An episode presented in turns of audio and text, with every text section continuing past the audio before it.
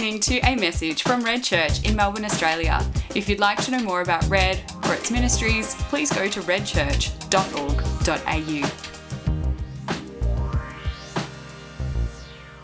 Good morning, everyone. We're week two into our new series called By His Name, and this directly pivots off our series on Revelation. And as we discussed last week, where Revelation helps us understand our present in light of the future, history books like Chronicles that we're going through help us understand our present in light of the past. That we serve a God who works throughout all of history and no part of history stands in isolation. Chronicles, the name, comes from the Greek word chronos, which is where we get chronology. That's our understanding of time. And in our worldview, we think of time in regards to sort of sequences, one thing after the next. But the Greeks also have another word for time. You may have heard this before called kairos. And kairos time is when God's direct purposes intersect with a particular moment in time. And the heartbeat of last week's message was that we are in a kairos time. There is something significant and potent happening in this day and place that the Lord is getting his church's attention on because he wants to lead the way.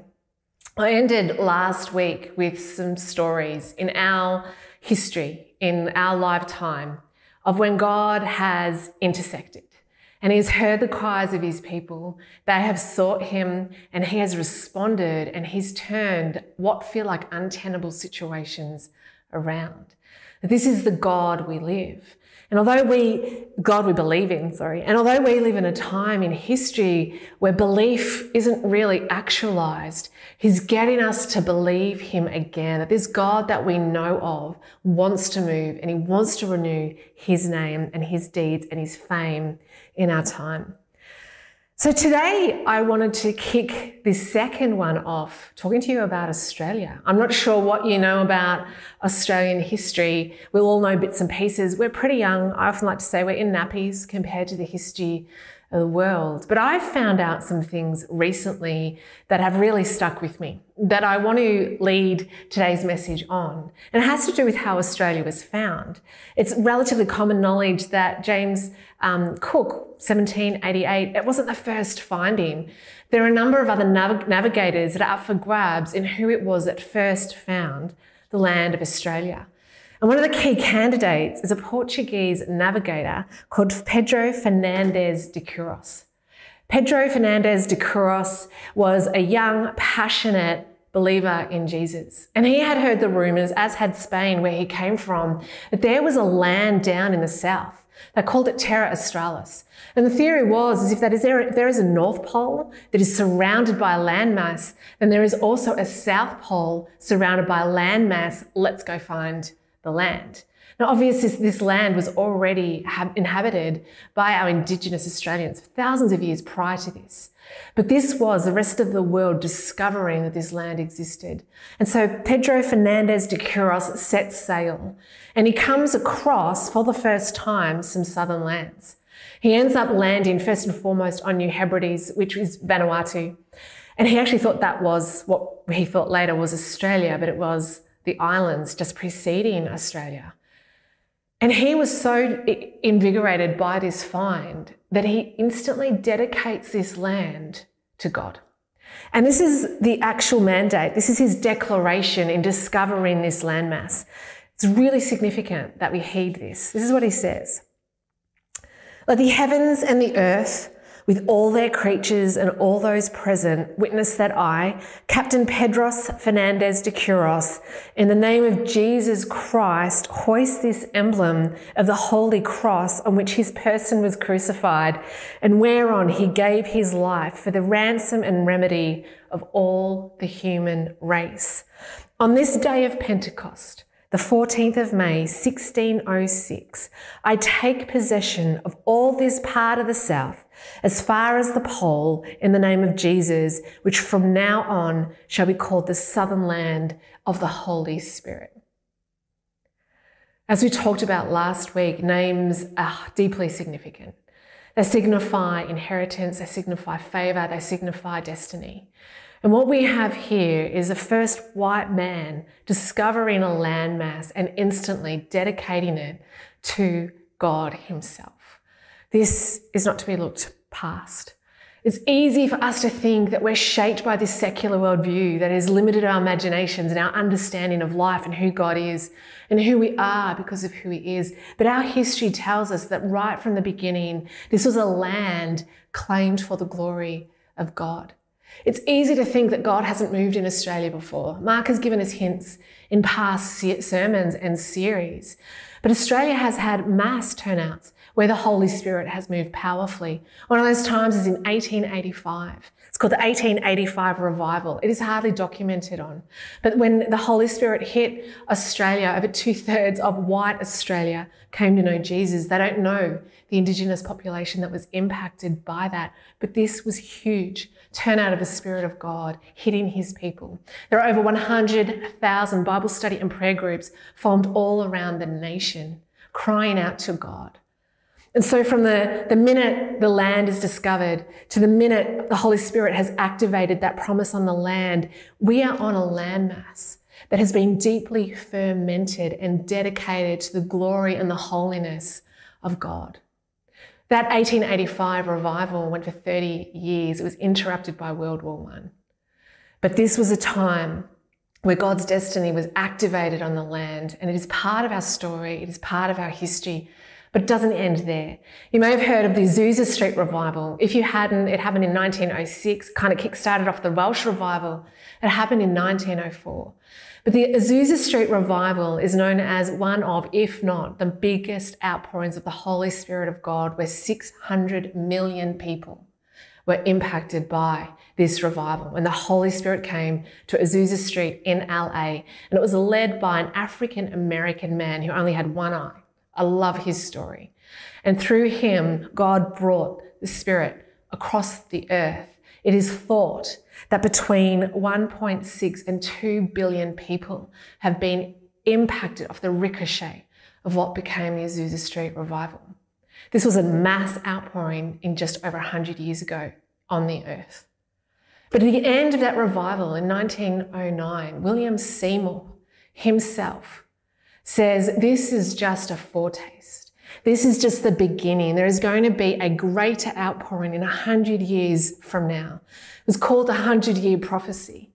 But what is unknown is the second part to what he says. And the second part, African American man, says that this greater revival will begin in Australia and New Zealand and it will go from there to the nation.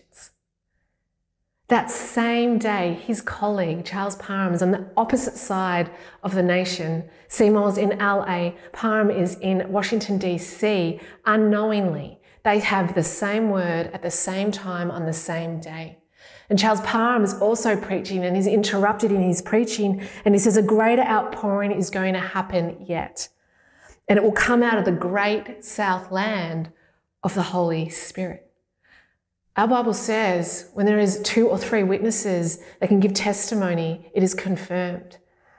But it didn't stop there. In 1913, another American evangelist, Maria Woodworth Etter, repeated this same prophecy again at her opening message in a series of meetings she wanted to run for one week, but ended up running for six months, where the Holy Spirit again came on people. And her beginning message started by saying, There's going to be a great outpouring of the Spirit in 100 years' time, and it will begin in the great South land of the Holy Spirit. These are Americans. Americans don't usually speak about other nations. Full respect. We love America. But when you look at de Queiroz's dedication of the land in which we live, and he included Indonesia, New Zealand, Papua New Guinea, and Australia, this whole South land, and you match it with these words from well known evangelists, there is something in this time and place that we need to heed. Smith Wigglesworth, in 1922, famous healer, was preaching in New Zealand and he suddenly stops and this is the recollection of someone who was in the meeting. He says, Suddenly Smith stops preaching and he points at the pastor and he takes hold of him by the shoulders and he starts prophesying that Australia and New Zealand have been chosen by God for a great move of the Holy Spirit. And this move of God will be the greatest move of God ever known in mankind's history. It will start with a great revival in Australia and it will spread throughout the whole world and usher in the second coming of Jesus. These are really bold words. And I'm not sure that if we weren't in crisis that we're in globally right now, we would dare believe that they were here. But when we couple de Queiroz's dedication of this land with these words from a hundred years ago and the crisis that we're at now in, I want to propose to you that God does want to pour out his spirit and he wants you to be a part of it. And it's time to get ready. And so, with that, I'm going to pray. And I ask, Holy Spirit, that you would stir amongst us a bigger sense of your story. We don't just live in 2020 and the years preceding this and the years post that, but we are part of a much bigger story of your plan and your heart for the nations. And that you have chosen us in this time and place to give witness to this era. And so, as we unpack your word this morning, I ask and I pray that my words would be your words, that Holy Spirit, you would meet with people in their lounge rooms, that you would meet with them in their hearts, that you would stir what it is you're wanting to stir. And we bind unbelief and we bind the strongholds that are on this land that would seek to rob what you're wanting to do at this hour. We pray, Holy Spirit, that you would come. Amen. I want to bring us back to Second Chronicles that we looked at last week. And if you haven't seen that message, this message doesn't stand in isolation. Please go back, see the first week. It goes through the context of the Old Testament promise that Jesus was giving, God, Jesus, was giving to Solomon when he dedicated the temple, which was to house the very presence of God on earth. And this is what he says in Second Chronicles 7, 13 to 14. And this week I want to point out to you that, yep, it's two verses, but it's one sentence. But the promise he gives at the end doesn't stand in isolation. He says, When I shut up the heavens so there is no rain, or command locusts to devour the land, or send an epidemic among my people, if my people who are called by my name will humble themselves and pray and seek my face and turn from their wicked ways, then I will hear from heaven and I will forgive their sin and will heal their land. When? If. Then. And in the second part of this sentence, we have a progression of adjectives, of actions that God wants his people to do before he decides to turn up. And it's this progression of actions uh, we want to go through in the, in the next part of this series. And today, the first adjective, he asks of his people, and it's a corporate word, not an individual word, is to humble ourselves. It's easy to just glibly look past this and just go to the rest. But today, for the rest of this sermon, I want to focus on this concept of humility and what it means to humble ourselves. What is it? And why is it so important to God? And why is it key to Him activating the rest of His plans on the earth? When you look up definitions of humility, I don't really respond. Uh, the, dictionary, the, dictionary, says having or showing a modest or low estimate of one's importance. Um, I think that must be true, but it doesn't really impact me. Um, the second dictionary definition is freedom from pride or arrogance. Sounds right, but I, don't feel very compelled. John Dickson, who wrote a book called Humilitas, researching the history of humility, defines it as holding power loosely for the sake of others. It's not limiting identity or being passive. It's having a weight but holding it loosely. But I want to use the definition by Andrew Murray. Andrew Murray was um, a 19th century missionary. He was South African. He wrote a book called Humility, the Beauty of Holiness, and you can download that for free on the net. And I highly recommend you do.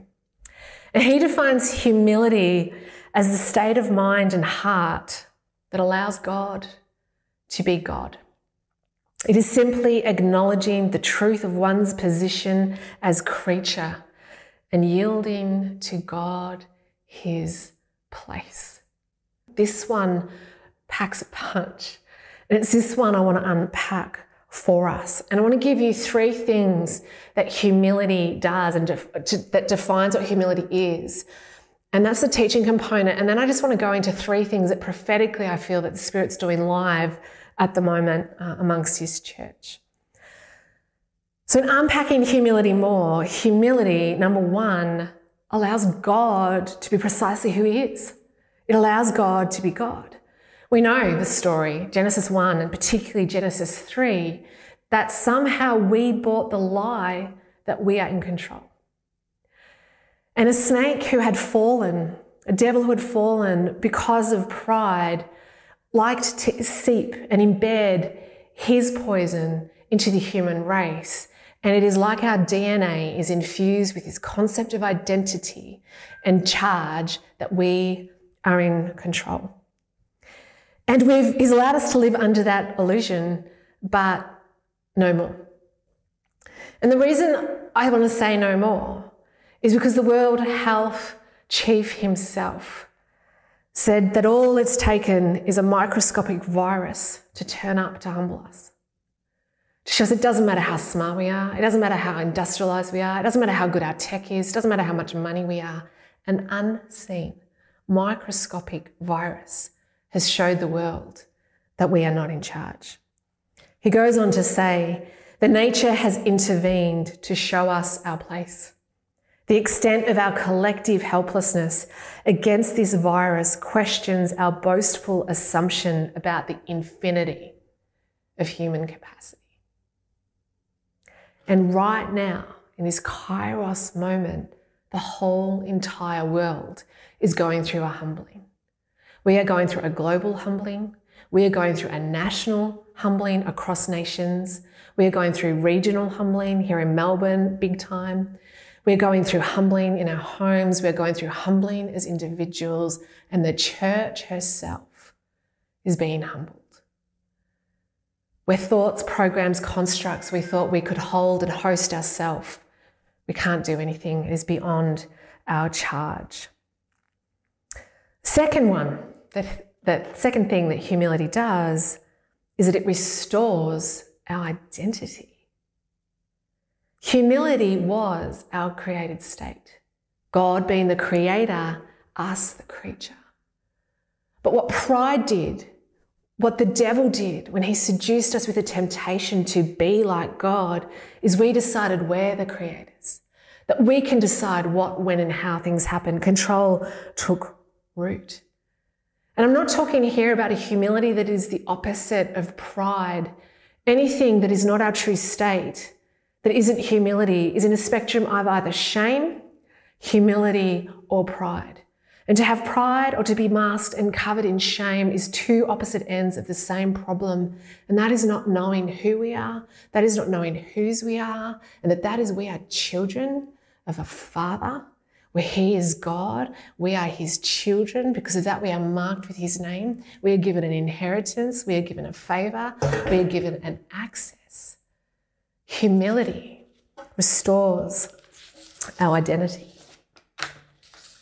What shame and pride do, the best way I can explain it, is with this guy. I'm not sure how you're going with it. I don't like it personally. I know that health professionals out there are like, come on, please, because you guys have to wear heaps of stuff. Even before COVID, you had to wear heaps of stuff. Full, complete respect to you.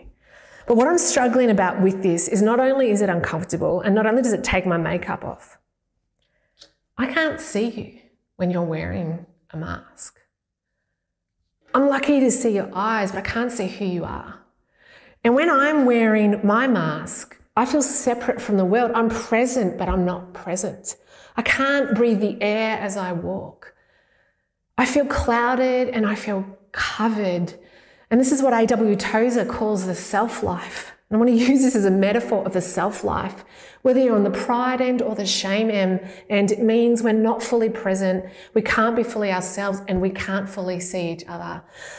Tozer says that this is a veil that is that is marked with a self life. And the self life is made of a veil that is shaped of all these threads of self righteousness, self pity, self confidence, self sufficiency, self admiration, self love, self rejection, and a host of others like them.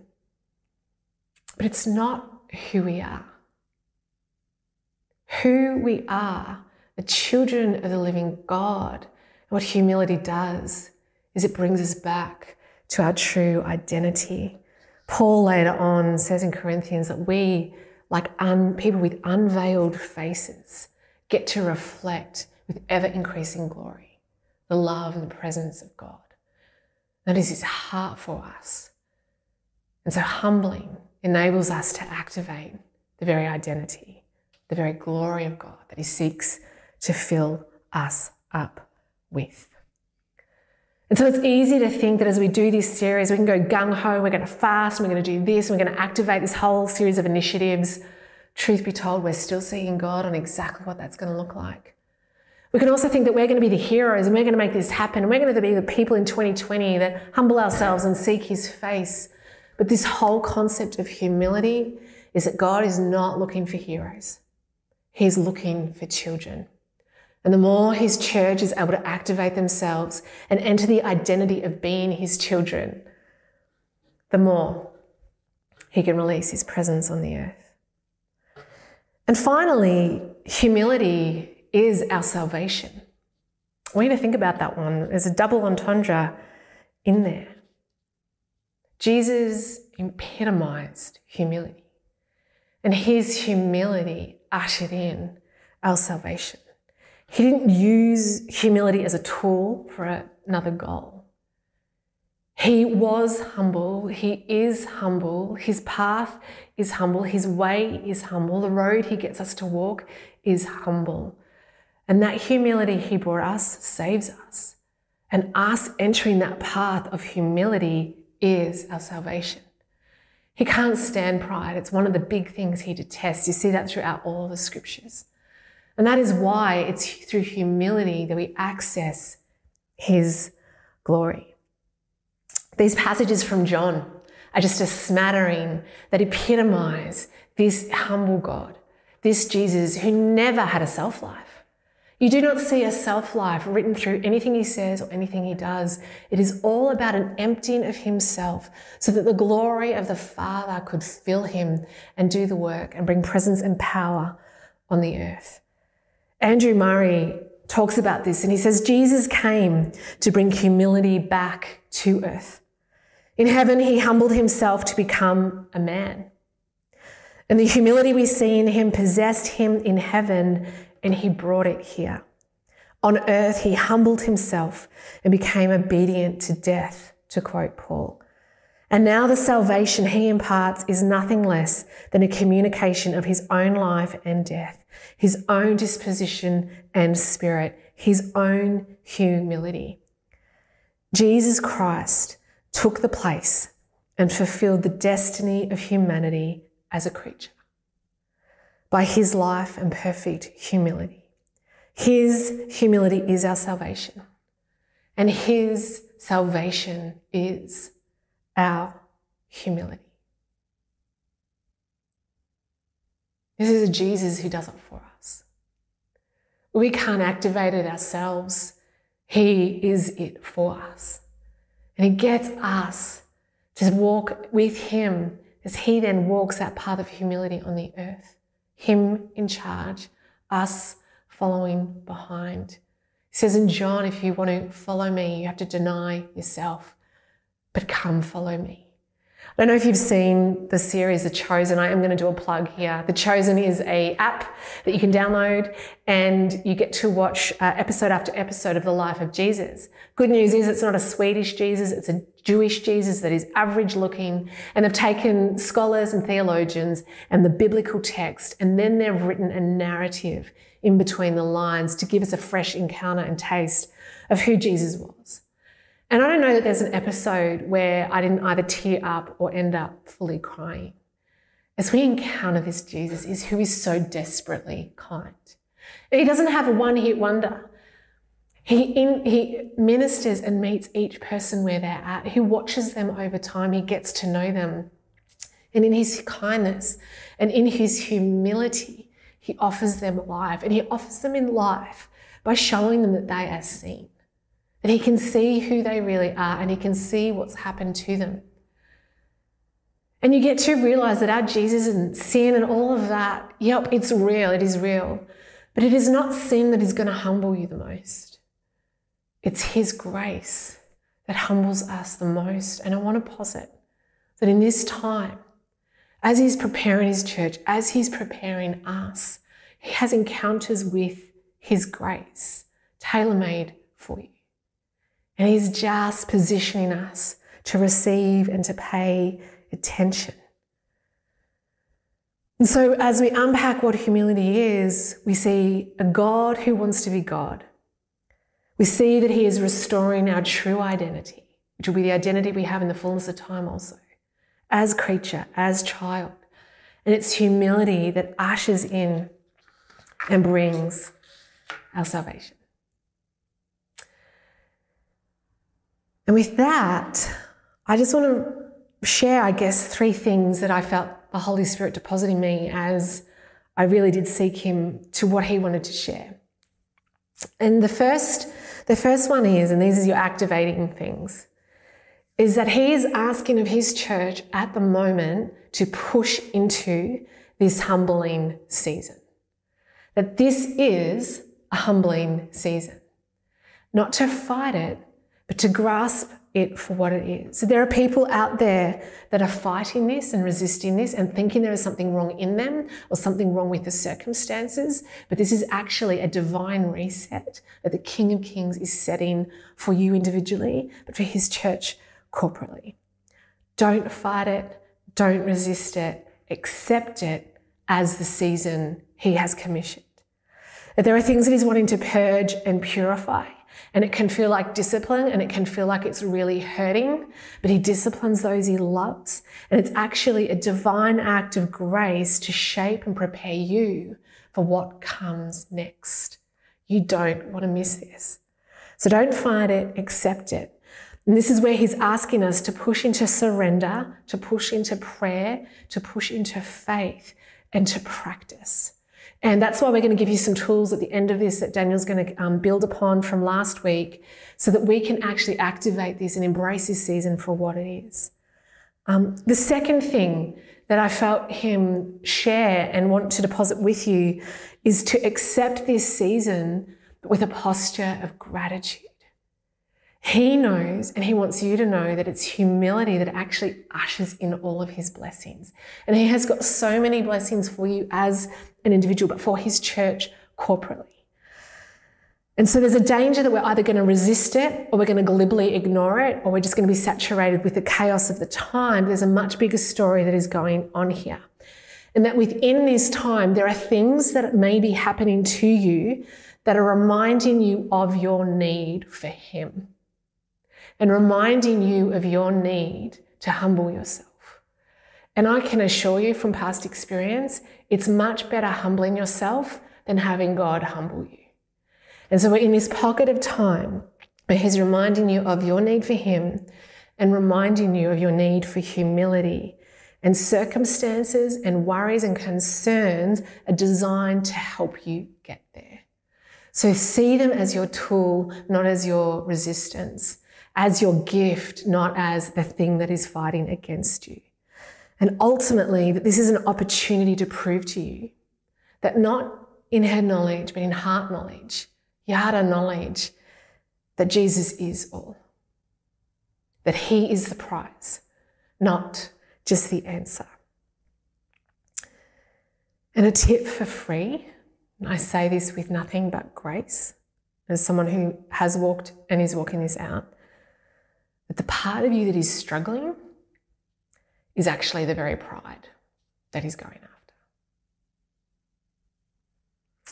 The third thing, an encouragement on top of this that I felt him say, is not just push into the humbling season, not just accept it with gratitude, but to expect and to expect the presence and the power of Jesus to fill that place.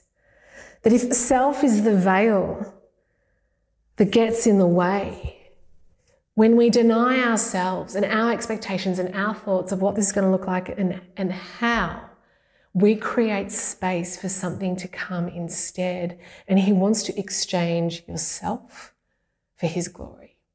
He wants to exchange your false identity and false expectations of what your life should look like. Where a world has, doesn't believe he exists, that he's dead, and the church has gone, no, he exists, but for the sake of me, he's twisting that around and he's going, give me yourself and I will give you me. Expect his presence and the power of Jesus to come. And it may happen like in Azusa Street. My sentiment is that at this time and place, it's going to well up within the center parts of your soul. There's going to be a gentle welling up. And I felt him say that humility is the path to the higher life. Go down, go lower down. And as I said to my disciples who wanted to be great, humble yourselves and become servants. Be nothing so that I may be all. And just as water seeks to fill the lowest place, so I seek to fill you from the depths of your innermost man. And that as you seek me over time, that will grow and grow and it will be filled to the brim. But I'm after the depths I'm after the place where deep calls to deep. I have to know that I can trust you with my presence for what is to come after. I'm going deeper than what you may think is fair, but it's the way of my kingdom. And this is where the gold is found, that I am emptying you so that I can fill you. Church, will you empty yourselves and prepare for my presence? I long to be with you, and I stand at the door and knock. So we are living in one of the most incredible moments and times in history. Don't miss it. See the season. Know the time that we're in. Embrace what He is doing in you. Push into it accept it with gratitude, and expect the power and presence of Jesus. And so, Holy Spirit, we just pause to invite your ministering presence to speak.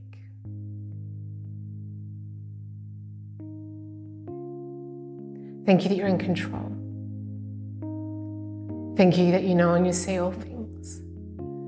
Thank you that you believe in each person so much that you have a tailor made way to undo the shame and to dethrone the pride, to dissolve the idols because you so desperately want to take the place.